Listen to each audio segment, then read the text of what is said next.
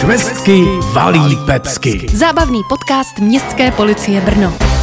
Vítáme vás u dalšího dubnového dílu jediného podcastu městské policie u nás, Švestky valí pecky. I dnes vás seznámíme s případy vyšetřovanými brněnskými strážníky, které byly stejně jako počasí doslova aprílové. A jeden jako druhý jsou skutečnými poklady. Ano, za hledáním pokladu se vydali i brněnští strážníci. V centru města je oslovila bezradná žena, která přišla o vzácný šperk. Společně s odpadky totiž do koše vyhodila i svůj prsten s drahokamem. Říká se, že bohatství je zároveň starost, ale zbavovat se tak drahé věci. Zrovna tímto způsobem to mi nepřijde úplně chytré. Záměr to rozhodně nebyl a protože odpadkový koš byl velice důkladně jištěný, strážníci museli pátrat po správci, který by jim ho odemknul. To se jim naštěstí podařilo a takže ně zapůjčili ochranné rukavice, aby koš mohla pečlivě prohledat. Tento příběh skončil šťastně a žena doslova skákala radostí. Nedivím se, hledání jehly v kupce se na už netáhne. V Brně je moderní lovení snubního prstenu z popelnice plné odpadků. Ale radostí neskákala jen majitelka drahého šperku,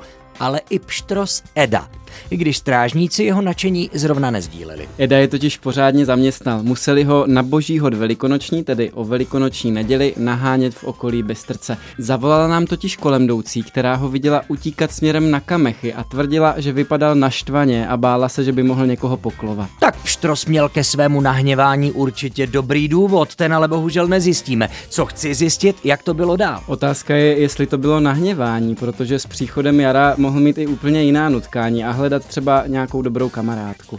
Nevím, jestli v okolí Kamech, Kohoutovic nebo Bystrce přebývá další pštrosice, toužící po nejednom pštrosáčati, ale předpokládám, že na námluvách jste pštrosa nechytili. Nechytili, i přesto získal řadu nových známých a to proto, že vyjeli hned tři hlídky městské policie, které museli utvořit rojnici, aby ho chytili, protože nevím, jestli jsi to někdy slyšel, Ondro, ale pštros dokáže běhat až 60 nebo dokonce 70 kilometrovou rychlostí. To už jsem slyšel, stejně jako jsem slyšel, že umí také docela silně kopat. To opravdu umí, dokonce mu k tomu slouží vnitřní prst, který je podobný kopitu a dokáže jim velmi solidně zranit, protože ho používá na svou obranu. A jednoho z našich strážníků lehce pokopal na holení. Kdo ale viděl video ze zásahu, ten se mohl přesvědčit, že kolegové byli neuvěřitelně rychlí a obratní. Pštrosa chytli za krk a za nohy, šetrně ho přenesli do odchytového auta a hlavu, tak jak se to dělá u uprchlých zvířat, protože většinu z nich to skutečně uklidní, navlékli mu deku přes hlavu, aby byl ve tmě. Takže na seznam šetrně odchycených zvířat můžeme po koních, prasatech,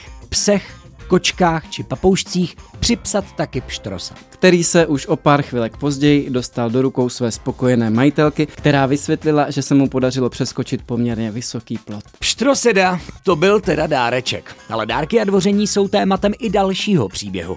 Markéto, kdo komu nadbíhal? Tentokrát šlo o navázání nových sousedských vztahů, Ondro. Žena, která se nastěhovala do židenického domu teprve nedávno, se vrátila v nočních hodinách zvenčení a našla na klice zavěšenou květinu. A chvíli na to jí někdo navíc prudce bušil na dveře. Za svým Prahem pak našla položený dort. Dokážu si představit, že to danou slečnu vyděsilo. Na druhou stranu, pokud byl ten dort polárkový, čokoládový nebo jahodový, možná bych to přehodnotil. Při chudě to poslední, co ženu v tu chvíli asi zajímalo. Pomyšlení na dort totiž přebyla obava z dárce. Při pohledu do kukátka uviděla odcházet neznámého muže a uslyšela rázné zavření dveří. Tvůj popis napovídá, jako by to byl někdo místní, někdo z jejího domu. Máš pravdu, Ondro. Strážníci brali situaci velmi vážně a brzy se jim podařilo muže najít. Vysvětloval, že ho incident mrzí a novou sousedku chtěl jen přivítat v domě. Na rozdíl od mnoha předchozích příběhů, se kterými jsme v rámci našeho podcastu seznámili posluchače, tady se neřešily sousedské problémy, ale problematické navazování sousedských vztahů. Je to tak, Ondro. Růží prý věnoval z dobré vůle a dortové řezy přidal proto, aby se mu doma neskazili a nemusel je vyhodit.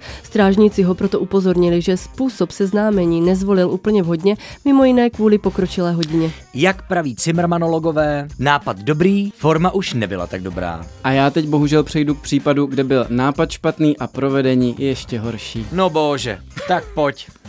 Naši kolegové, kteří sledují kamery, si v noci všimli muže, který ležel na nároží nádražní a Husovy ulice na silnici mezi ostrůvkem a chodníkem. Postřehli ho, když otáčeli kameru za dvojicí mladíků, kteří se náhle rozběhli jeho směrem. Rád bych si myslel, že mu vyrazili na pomoc, ale realita asi bude jiná. V to stejné doufali i pracovníci našeho dohledového centra, ale máš pravdu, že tato naděje vzala velmi rychle za své. Mladíci se sice k muži sklonili, ale jen proto, aby mu jeden z nich vytáhl mobilní telefon a schoval si ho do své kapsy. Ulici. Potom rychle pokračovali dál směrem k centru města. Takže okradli muže ležícího na silnici v noci ve tmě, kdy ho každou chvíli mohlo přejet auto? Naprosto přesně si vystihl podstatu. Na místo proto okamžitě zamířili dvě naše hlídky, jedna se začala starat o muže a psovodi pátrali po podezřelé dvojici. Podařilo se jim najít v Pelikově ulici. Tak to by mě moc zajímalo, jak své chování vysvětlili. Šli jsme se projít městem, šli kolem nádraží, směrem nahoru, jakoby, nebo jako tak neslyšeli jsme ránu prvně, tak jsme se podívali a tam byl chlap. Chtěli jsme mu pomoct, no a pak tady kolega mu, mu vzal prý telefon a kdybych já se válel, myslíte, že mi dopomůže. Kubo, co k tomu dodáš? Myslím, že k tomuhle opravdu není třeba nic dodávat. Snad jenom to, že oba mladíci jsou samozřejmě podezřelí z trestného činu